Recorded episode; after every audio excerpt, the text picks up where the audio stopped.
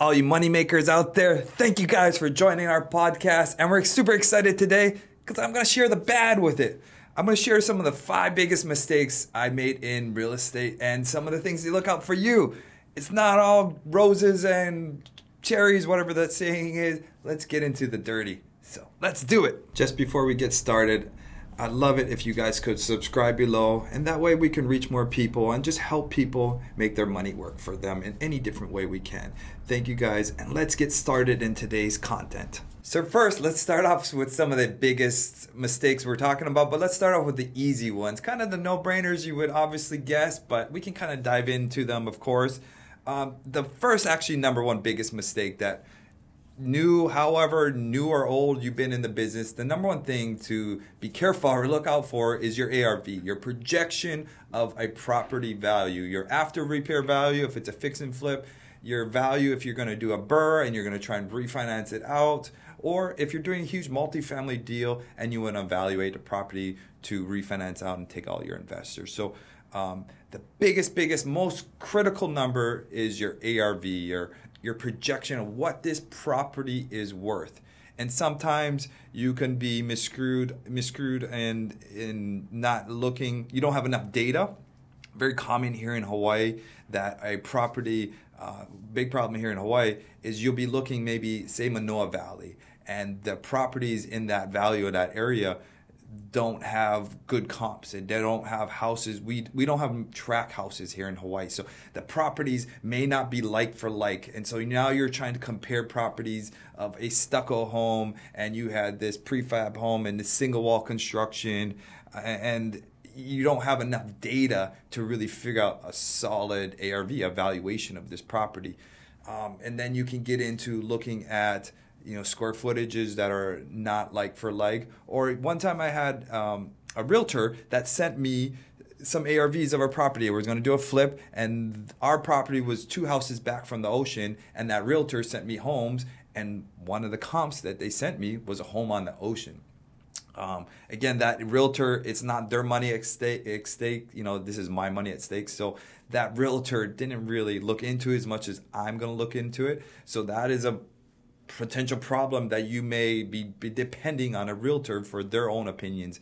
And if that, you know, valuation is wrong, the realtor says, "Oops, I'm sorry, but you as investor, you have to eat that loss. You have to suck that money up." So, "Oops, I'm sorry" doesn't cut it for me. It's your money at stake. So, figuring out that ARV is really really critical because it's your money at stake. It's not that realtor's money at stake to figure out the exact comps for you. It's not, you know, anybody else's money. It's your money. It's your life. It's, you know, these are big numbers we often deal with. So figuring out that ARV after repair value is super critical. Um, we uh, we check everything. We we fill our head with a ton of information. We'll get into another podcast with that later. But we want to be that experts in figuring out that ARV because that mistake will cost you thousands, hundreds of thousands of dollars. Um, you know, if you're if you're off, and it doesn't go back to the realtor, they're not paying for that mistake, um, or whoever advised you on those on that valuation of that property. It comes down to you. Um, and I do it. I do an ARV. I do a valuation of any property we're doing very in depthly. Um, I will, yes, ask for realtors for their opinions without giving them my opinion first. So I want to hear their feedback. Then I actually have a VA that evaluates the properties for us. They're going to send me all the data that I need so I can make a really educated evaluation. Um, and then I'm diving into it. If we have one of our acquisition guys as well, he's looking at that deal. So once we get a deal locked up, uh, we'll really dive in and make sure, you know, what can we sell this project for? Uh, we'll go back and forth with agents or if it's a large we were just doing a large evaluation on the house it was a 2.5 million dollar house trying to project six to nine months out where will we be be at. So now we're looking at comps that are we'll go look at even two to three year old comps. We'll look at square footages that people have used. You're really just trying to pull as much information in your head to make, you know, an educated, uh, you know, risk assessment of this deal because that ARV is going to dictate everything else. So your ARV will back down everything say that project is worth 2.5 million you know what is your purchase price you'll minus that out what is your rehab budget you'll minus that out what is any holding costs and realtor cost Uh, you minus all of that out, and then you're left with that profit. Um, so if your ARV is wrong, all that everything else that you backed out will be really wrong. So your ARV is your end all be all number, and you have to be right on that number. That's what you're going to sell this house for, and you, uh, you know, if that changes, that can obviously lower your profits and cause a loss of this deal. So if you're trying to do a deal and it's really tight because your ARV, you know, is off, or you're pushing an ARV, and I'm guilty sometimes too of it, is hoping for an ARV or trying to, um, you know, figure out uh, uh, something that's not there, for example. And this happens again when you don't have enough data. Maybe nothing has sold. It happened to us. We had a condo where nothing has sold in the building. Our our oldest like comparable comps were like two years old and uh, there's nothing sold in that size range. It was like a penthouse, like really big, beautiful. You know, then you're trying to analyze deals with per square footage and so forth. Um, so that was my third flip ever, where I didn't have enough information to analyze a deal, and uh, and, and we jumped into it, and that one didn't work out too well. But you learn from your mistakes and you move forward. You know, we're on 120 flips later, and we've been lucky enough to be all right on every deal. So you learn from these mistakes of analyzing a deal and not not really having enough data to make an educated guess for yourself. And that's what it is. You know, I am the expert in every neighborhood. Every deal I do, we know what's sold in that neighborhood, what withdrawn, what's expired, you know, what's listed down the street. That house is down the street and he's got, you know, this kind of walls and this kind of like accents. Like, you know, you want to be that expert in that neighborhood that you're doing a project in when you're ultimately starting that project. Um, it, it, you, it's your money at stake again. And if you're talking to a realtor, you know, okay, hey, that he's talking about that house down the street. Yeah, I know about that house. It sold for this and this. And and you you can now um, you just know what you're talking about you know when you know what's going on in that neighborhood that you're doing a project again it's your money you want to be the expert of that neighborhood of understanding that particular mar- market um, more than everybody else more than even your realtors so um, you know really diving in and walking open listening open listings if you have to or um, doing tours. Um, I do a lot. I just do everything online with you know computers now, so I'll look at pictures and so forth. Um, you know, we do it. We're on a more we do a more scale side of the things, so we have to do uh, things more online. But um, you do have to get that ARV, and I, I'm probably going to talk about that. That right away is the biggest thing of biggest mistakes to look out for because that's where hundreds of thousands could be lost or made. You know, if um, you know, in the last two years, we had a market that was really forgiving.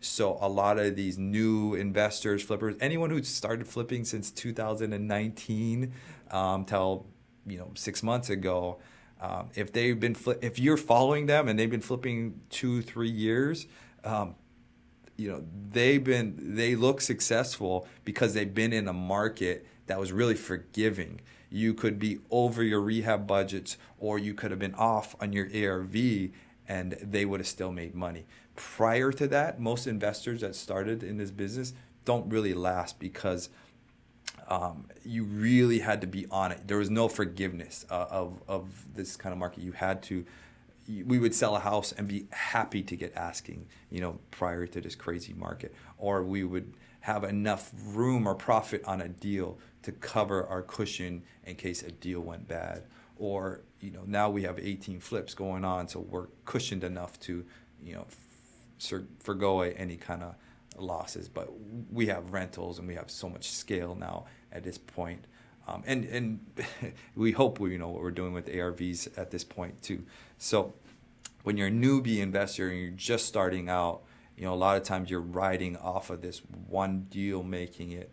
And um, it's not a forgiving business where, you know, sometimes those losses can be big number losses, you know, double, triple digit type of losses. And God forbid, I don't want anyone to have that happen to them, you know, any new investor out there. I don't want that to happen to you. And that's why we're getting into it, is because you know, I want everyone to succeed in this business and make money. So getting your ARV really, really dialed in and not being pushy about it. Actually, one of the kind of subtopics we talk about here of risk is not having your emotions drawn into the deal. Um, I've had deals where just just a deal just now. Actually, we just passed on it. We had it in escrow. Um, we were gonna potentially close on it, but our numbers were too tight. Um, on larger deals, when you're doing two million dollar deals, uh, your profits could be great or could be very small. It, they change very very fast uh, with hold times and and so forth. And I had if I had emotion involved in it, I loved the house. It was actually on the Enchanted Lakes. It was on the water. Had this pool. It had a really. It was a single level house. I love them. Uh, the layout was super fun, fun, fun, fun layout, fun designing type of project. End of the cul-de-sac. Um, I, w- I would have lived in the house. That's why you know I let the if I let my emotions suck me into that deal, then you know I could potentially lose a lot of money in reality of the deal, the deal only had a potential profit of 200,000 or a loss of 80,000 within a 3 to 5 3 to 6 months span. That's how much difference it was. So these larger deals, this was a ARV of 2.6 million, um, 2.5 million, excuse me. Um, if we were off on these numbers and the market where it's at, um, you know, we have a potential to lose 80 grand. And um, we look at the best possible scenarios to our worst possible scenarios. And our profit of these deals is our risk factor. So we don't want to go into a deal of that size with, uh, it was like a 180, $180,000 profit, which is great. Don't get me wrong. I'm very happy to make that kind of money. But that is, is my risk factor of that deal. And if that property it was carrying about 20 grand a month 20 25000 i think a month it was a carrying cost so if that property carried um, that extra six to eight months um, you know that's a huge blow into your profit and at that same time you're also doing drops in prices if you couldn't sell that property so you're factoring a lot of these moving parts that is just very hard to predict so you want to kind of look at your best case of course your worst case and you're looking at your profits to use as your risk factor. Are you comfortable making that type of profit? And that's all stemmed off your ARV, and that's what um, make it or break people in this industry. Um, you know, everyone looks great in the last two years. There's some great Instagram people out there that uh, you know I follow, and are, they did great in the last two years. Um, but you'll see where people are at in the next two years is is kind of you know who you want to follow or you want to follow people who've been doing this in the business for a long time um, you know we've been in the now about 10 years now um, i didn't get through the 2008 crash but i've been doing it uh, a while. I'm not saying i'm an expert. Not saying i'm uh, know anything. I just know what i know. And and that's all i can say. You know I've i've been through a lot of deals and a lot of uh, highs and lows in the industry, mostly highs. You know, I'm very blessed, but um, understanding valuations is critical. It's absolutely critical. You know, I would spend days, weeks, even months on deals. This particular deal we just had, we spent three weeks analyzing this deal of back and forth of pulling every data source we can and um, looking at the numbers. And you know, it's it comes down to that, you know, taking emotion out and just trusting the numbers and make your decision based upon numbers. I remember a few deals before that, um, you know, I really loved it. I was so in love. One of my first few deals, I was really in love with them um, because of locations, of because of qualities, um, and I didn't really um, fall in love with the numbers. The numbers weren't great, and uh, luckily we did those deals. But um, you do, from my experience, you gotta trust numbers. It's not emotional business. You know, you gotta take the numbers on paper and go with that. Um, so that's number one risk thing I can talk to you all day about. Um, but the second kind of most important thing is rehab budgets. Um, so rehab budgets, um, they're easy if you guys are in a smaller market. Like um, you know, we we just okayed a rehab budget in uh, in our um, Ohio deal we're doing, it's it's a fifty six thousand dollar budget for the whole house and everything. And those smaller budgets, you have a little more flexibility in it. You know, normally you're off fifty six thousand, could be sixty thousand. You should be making a lot more than that on a deal, so you can be a little off. But when you're doing these larger rehab budgets of we do six, eight hundred thousand dollar budgets, um, those can be very easily get away from you fast sometimes, uh, depending on how you're working with your contractor. Um, so making sure your rehab budgets are on it, and not just the rehab, you're accounting for all the other expenses that you may have missed, and that's what happens a lot. Is okay, you work with your contractor and he gave you a budget, but you didn't account for how much your appliances would have cost because you're paying for that, or the landscaping you forgot to do, or you know you found this extra item that the contractor is not going to do because you totally missed it and you have a shitty contractor that's not going to cover it so having a strong rehab budget and line items and really walking the house and catching everything and making sure you're thinking about every little thing that could happen in that house. Because often and i'll tell you what you're going to miss something. I miss something. There's something that's going to come up inside that wall, underneath that corner of that beam on the left side is rotten and that's your whole support of your whole house. Or that corner of the house foundation is is a little weird a little bit but you found out that's a huge foundational issue that you didn't project. Um, whatever you think will happen will eventually happen to you in this business and that's just the name of the game. And um, you know that's why we we have our contractors that we work with that are you know they're not going to throw a huge number at us. Most of the time, they'll just cover it. It's part of their bid. They're understanding what they're getting into in a rehab, and you won't get this with some contractors. Uh, this is just one of the criteria we look for in a contractor that's going to handle this. And if it's a huge, huge thing outside of the scope of the work, um, maybe we'll negotiate just a, a, a, a material cost and they'll handle the, handle the labor um, you know, because we're giving a lot of business to these contractors. So if you're in a deal and you know that happens to you, that should be something that you negotiated ahead of time with a contractor, and that's how you don't get these rehab budgets uh, getting away from you. I have a contractor's license. A little kind of behind the scenes of what a contractor often does is um, very common in military jobs. They'll do this is they'll come in very under budget and they'll they'll come in just at cost or break even to that particular job to win a job and they'll use change orders to really make money off that job and they'll charge a lot more on change orders which often will happen on pretty much every construction job there is. There's always something that comes up uh, especially the big military ones. So some contractors play that game and look for change orders. Not all. I'm just i'm just telling you some of the tricks of the trade. Um, or some contractors will um, not they won't be a savvy contractor and they'll miss some of those items and um, they're lookout they're kind of out to I don't say out to get you but you know they got to cover their costs sometimes. They didn't they weren't smart enough to cover their costs for that bid and maybe that's why you had such a low bid because they didn't know about the you know they didn't find it the whatever the foundational issue or the um, you know, corners. And then the other thing is working with these contractors and know how to remedy some of these large scale problems that could cost a lot and um, know what's the cost efficient way to fix it compared to, um, you know, doing a large scale cost effective way. There's a lot of cost effective ways to fix things uh, that are safe and legal and to code that, um, you know, you can, you can do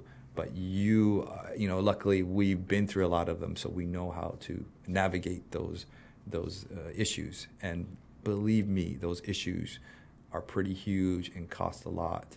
And when you have a when you have a flip going on or any kind of project going on you have a budget to stick to. And and that's the hardest part of the job sometimes trying to stick to that budget but yet you want to do everything perfect. I mean, we want to have the best product. We want to have the most perfect house, and we want to cover every, you know, inch of that with just beauty and you know accent walls and lighting under cabinets and lighting under toe kicks and track lighting and every beautiful thing you can think of. We'd love to do, um, you know, tearing out slabs and roofs and foundations. Um, but we have a budget, so you have to make a decision: is that roof you know, five years old, ten years old, can you leave that roof alone? Is that um, you know, side of the house okay? Can you just leave it alone? So yes, you want to do everything perfectly, but you have a budget, you know, and that's the hardest part of it all. And it can go it can go south really fast. Uh, we did a project um, in Lumahai where we were. It's just my team running. I have some full time guys that work for me, and um, and I made the mistake of trying to do this three million dollar house, and we tried to just make it too beautiful in a sense, and it cost us. We kept on, uh, you know, I I was just really into this project at Lumahai, which turned out beautiful. Don't get me wrong, but it cost me uh, over I think two hundred thousand over our budget. Uh, because we wanted to do just this beautiful quality type of home uh, with a lot of high end stuff that we've never even done before. These eighteen thousand dollar metal railings and beautiful lava tile and all this custom doors and custom lighting and custom everything, you know, which is great and the guys can do it, but then it costs us more money because we made this quality product. Um, you know, would that house would have sold and made a lot of money, but we actually came in on the market right when COVID hit, and um, luckily we got out of that house and we made like a hundred grand on this mega house, but you know we would have made a lot more if we um, came out of the market differently. But we had enough cushion back to the ARV. We had a potential six hundred thousand dollar profit on this potential house, um, and we only ended up making a hundred thousand. But we covered that by having enough, you know, cushion on the start of the project and enough cushion, you know, on our ARV to really, uh, you know, ha- be able to make well on that project. And luckily, you know, we made something. We again, we came onto the market when actually a month, two weeks, I think, before COVID was hitting, and um, we had huge buyers lined up, and then people couldn't fly in, and and uh, we got an offer pretty fast there, and it was a lot lower than we wanted, and we just took it and got off the project. It's funny now that house uh, we sold for 3.2 million, and I just got a Zillow Zestimate update uh, just the other day. It was like 4.4 million within I think a year and a half, two years ago, we sold that house, and uh, the estimate now is a million dollars more. So if I would have held that home for, you know, another year, we probably would have made another a million dollars. So it's always in hindsight you can say that kind of stuff, but you never know what's going to happen. COVID might happen. Um, the third huge mistake to look out for is working with poor contractors. We just kind of touched on that. Um, you know, I everyone is a great person out there, and everyone um, are great people, and I'm sure everyone means well. But often you'll you'll find a contractor that um, maybe is, you know, a lot a lot of times what they happen they're paying Peter to they're they're paying Peter to pay Paul kind of thing. So they'll look for your job to help offset their other jobs. They're trying to do too many jobs. They may talk the talk a lot oftentimes, um, and this is very common. They'll they'll start strong on your job, and they'll be there strong at the start, and then midway through the jobs, you know, they're on to their other projects and forgot about you, or they're they're sick, or their dog is sick, or their mom is sick, and they're, you know, that he may be a great contractor and may know a nice, you know, his stuff, but um, if he doesn't have a great team, a crew, or a great leadership role behind him, then that's what happens a lot um, if they're not great leaders.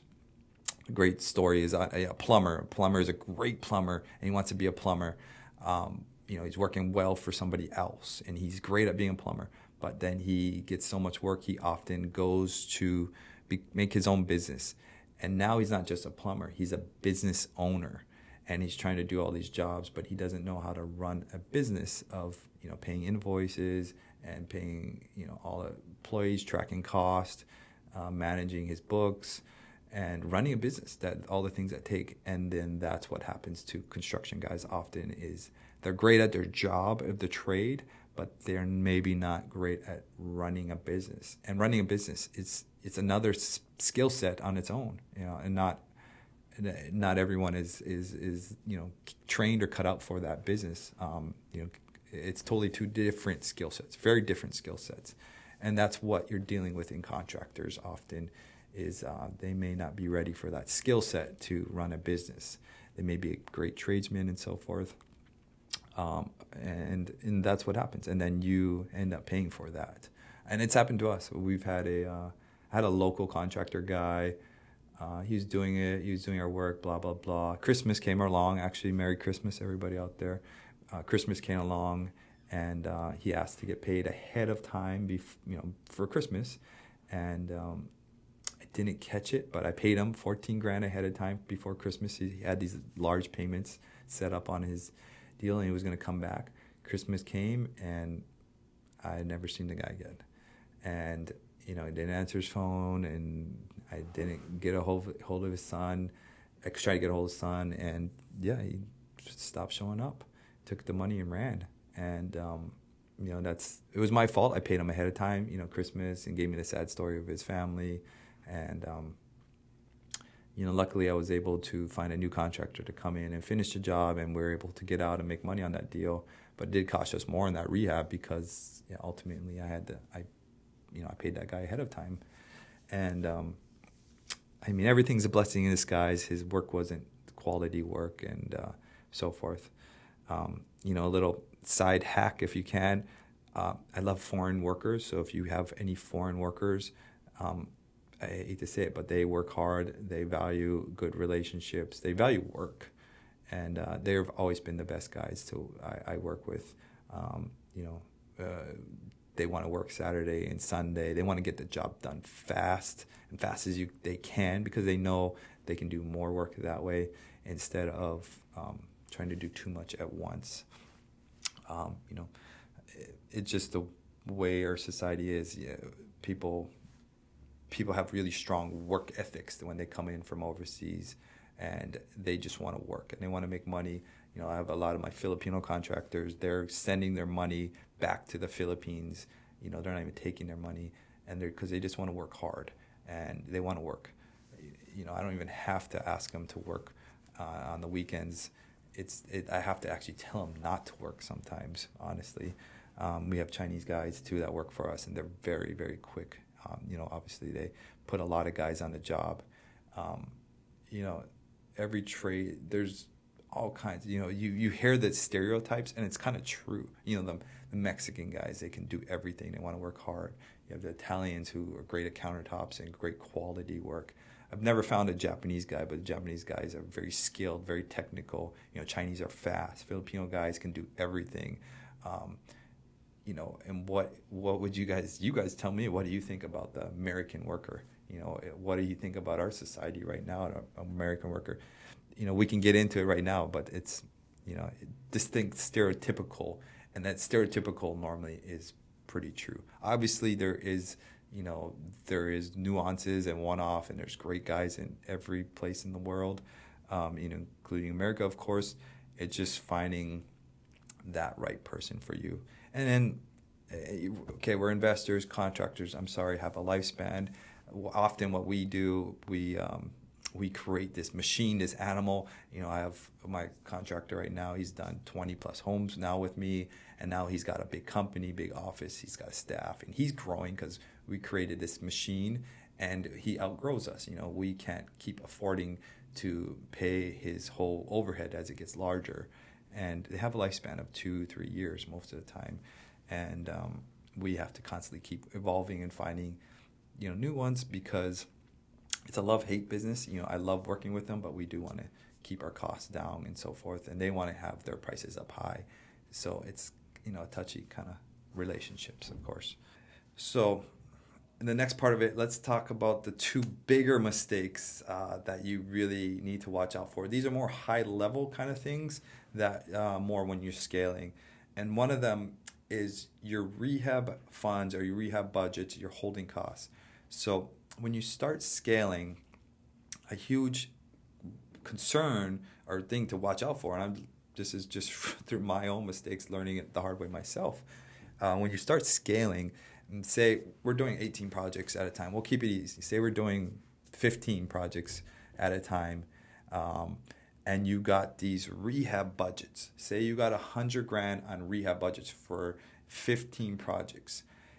We only used to get enough money. We would round up and get enough investor money, just enough to cover the job. our hard money lender would cover our rehab costs. They would cover the hundred grand. That was part of the hard money uh, cost. They would tell us, "We're covering your hard money. We're, covering your your rehab costs." The hard money lenders would tell us, so they're covering the hundred grand, um, and they're covering all that hundred grand times fifteen, right? So they're covering that, but they would only give us our rehab funds as we did work. We do what's called draws. So we would have to work, work, work, work hard at the beginning of the jobs and then ask for money. So you would work, work, work hard and then ask for money. So how do you do all that work, work, work, work at the beginning? You have to cover that cost. And often at a beginning of a rehab or a job, you are putting up front that cost. So you are uh, you are buying the materials, you're paying the contractors to start before you even got any of those draws and you are now having to put up that money to get that job going. And often at the beginning of jobs, it doesn't look like much work is being done, but a lot of money is normally dished out. So never looks like much is done, but a lot of money is normally dished out at the beginning to start jobs. And you now have to dish out, say, 30 grand of that job, you know, a third of that job before you can ask for your draw. draw. Times 30 grand times 15 project that's a lot of money that you didn't you had to dish out and that you may have not allocated for. You didn't raise that capital. So you get very tight, your bank accounts look very tight, you're on slim slim pickings. So that was a huge thing if anyone's trying to scale from, you know, 2 to 3 and up is to make sure you get we now uh, get enough money involved in that deal set up in its own bank account, set up its own fund to run that deal to cover that extra rehab cost. Even though we have 100%, 100,000 in the rehab budget, we still get a third of that rehab cost on top of it to make sure that that deal is, is funded well enough. And the way to think of it is so what you raise an extra 20 grand or 30 grand for that deal, it may cost you a couple grand for that money but it'll let you you know you don't have to what if you don't use the money? That's fine. You don't use the money you pay it back. But it'll let you um, you know sleep at night. And let you be more comfortable to scale to help you scale. And uh, and it's really great to have. And also it's also accounting for another big thing to look out for is your holding time. So on these these these jobs your holding time can change uh, from nine months to a year to 15 months you know? And there is holding costs involved in especially large scale projects like ours. Often you're paying five to ten to fifteen thousand a month in mortgages. And um, if that job went an extra six months you know that's the holding time definitely changes real fast. And if you're not accounting for that that holding time money you know you know you're you're gonna you're setting yourself up for disaster. So having the extra funds available to cover all these extra costs, um, and if you don't use the money, it's fine, but it just helps you to to help you scale every job. And you know we have multiple. We have I don't know 15, 15 probably twenty. Some we have fifteen something bank accounts. Uh, we set up multiple different ways of tracking our jobs, of course, but also multiple different bank accounts to help uh, to help just track all of this that we're talking about. Um, you know, it's very very important to to really understand that and to get ready for those draws. A little hack on the on the side note: your rehab budgets that you're giving to your your hard money lenders, you do what's called you front load it. Um, and I learned this from a hard money lender. You often will front load it instead of we used to be very honest with our rehab budget and this is what it really really cost um, but then again, we're doing a lot of work up front, and you would um, you want to get your money till like half third way or halfway through the job when you start actually catching up to the money you put in. So you can front load it. You can say items that are at the beginning like demo, um, permits, windows, um, any upfront item framing. These will be your bigger dollar value items. You can't do more than 10% of your rehab budget, but you can upfront front load your your rehab budgets to help you get draws faster, help you get your money faster.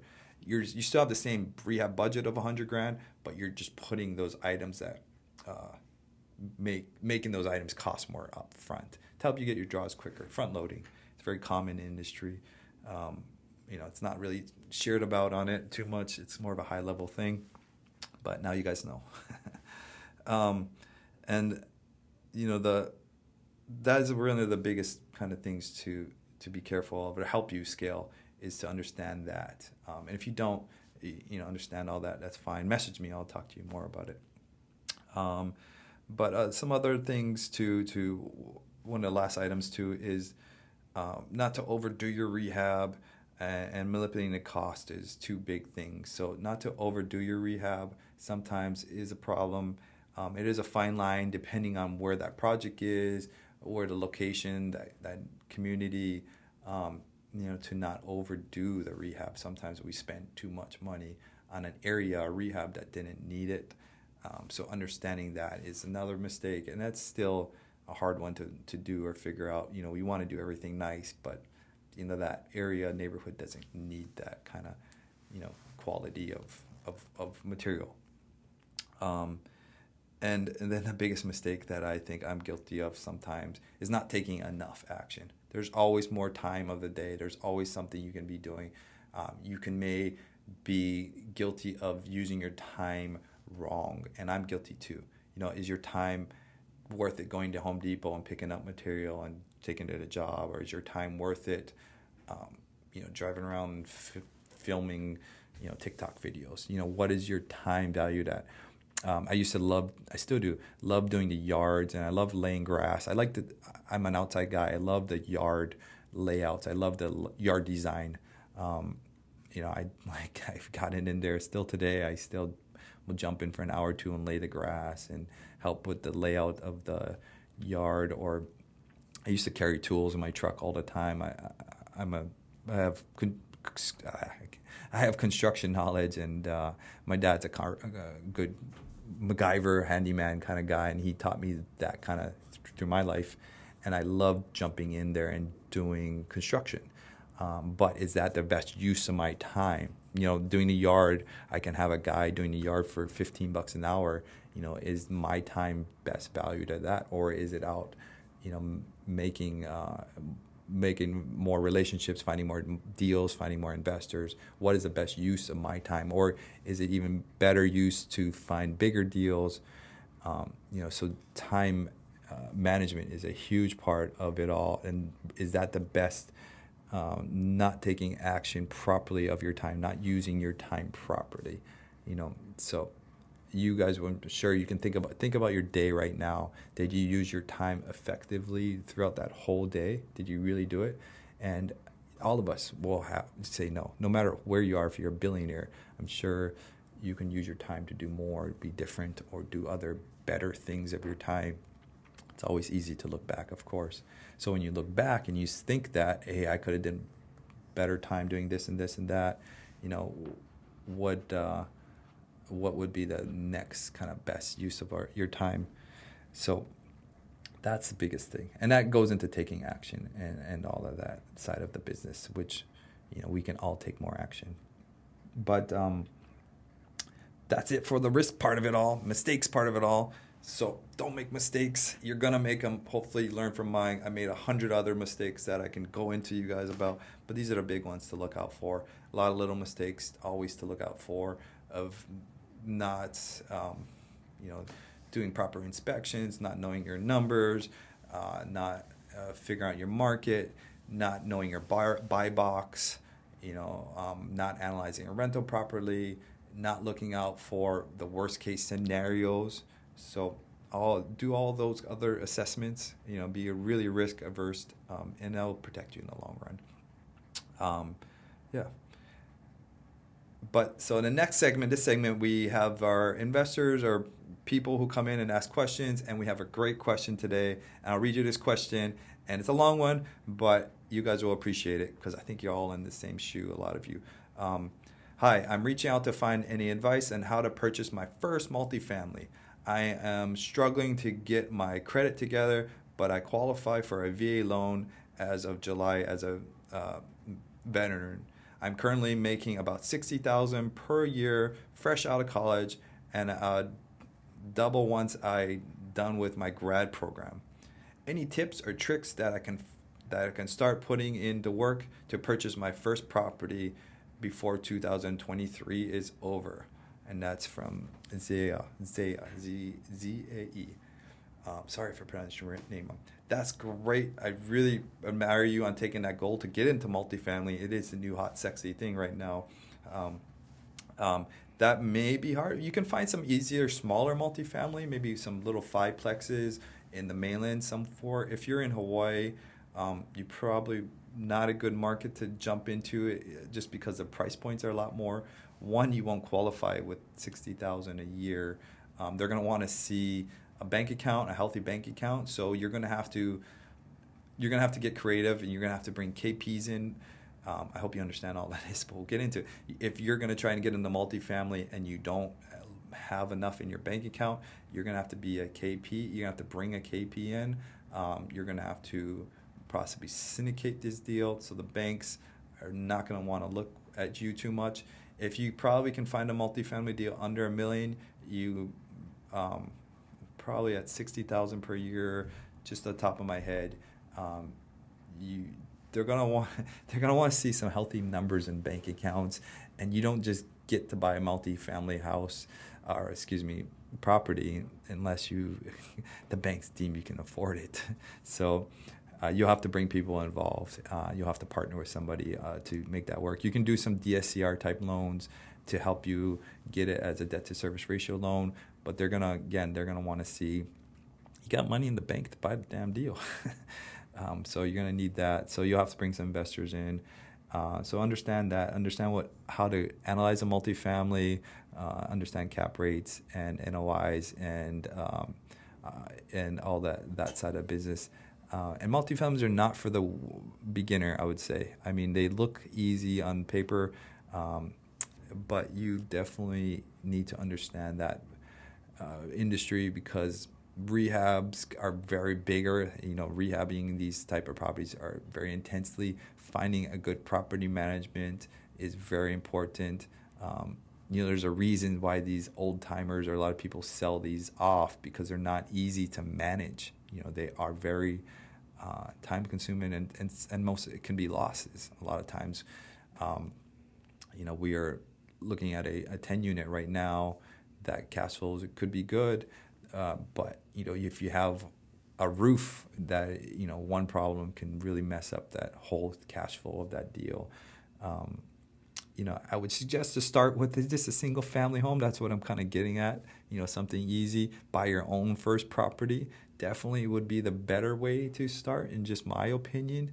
Um, but if you want to dive all in there, you know, find a deal um, is the hardest part of it. So find that deal is going to be the hardest part of it. And then I would say partner with somebody like me or somebody who's done deals before who has one they have a good track record to qualify for the loan for the working with the banks. Um, that's going to be a huge thing, especially in the market in 2023. Uh, lenders are very um, on the fence, even though they're doing a lot of less loans. They're very on the fence to loan, so they're going to want some Class A investors are going to want some strong liquidity in your accounts. They're going to want some uh, security that you know you know what the hell you're doing, and you're going to have to prove that to them. And if you haven't, you know, if you don't even own your own personal house, um, or let alone any other like like for like multifamily properties, they probably won't lend to you. Um, they're going to look at that. They're going to they're going to want to see maybe that you own. This happened in our Janesville property we have to show that we've owned another like for like property, another um, strip mall, another space. So you're gonna make sure the lender who are kind of on the fence right now, you're gonna want to make sure that you can buy this property. So find a deal, then find somebody to work with. To be best thing to do. Um, you know, if you haven't even gotten your own property or personal house, I would say start there.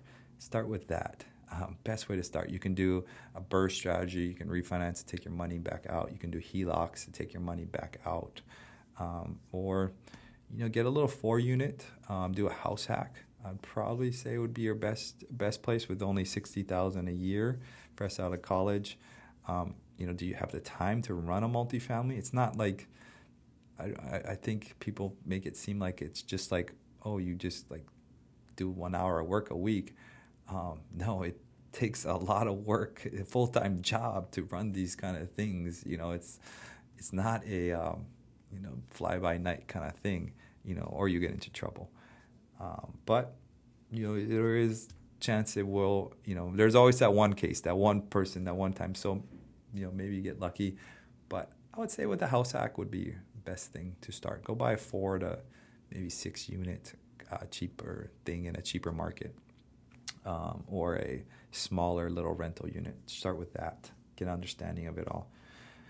Um, last section is our deal of the week, and we're still trying to close out our Janesville property. We're so close uh, to closing that out. Uh, I think we just got fully funded for that thing. One more investors coming in right now. Now we're just again we're talking about earlier making our lender, getting our lenders to close. Our lenders are so finicky right now. It's very hard uh, because of the market and and um, lenders in general are very hard. It's not their fault. It's their the underwriters and the banks are tightening up. So we're trying to close our Janesville property out. You know, uh, get that closed. So we're super excited to finally get that closed, so close, and then on to the next one. I keep on looking at these other deals that come in, but I really just trying to close Janesville. It's a big one. It's a six, $5.8 million property. Um, so, you know, any smaller type investors are great. We're happy to bring you guys on and be part of the deal. I think we're pretty close to closing. If not, uh, you know, we might be a hundred grand shy or something like that. But uh, if you're interested in that property, or we have some smaller properties, our small ones get closed pretty fast. Um, but if you're interested in investing, of course, just message me.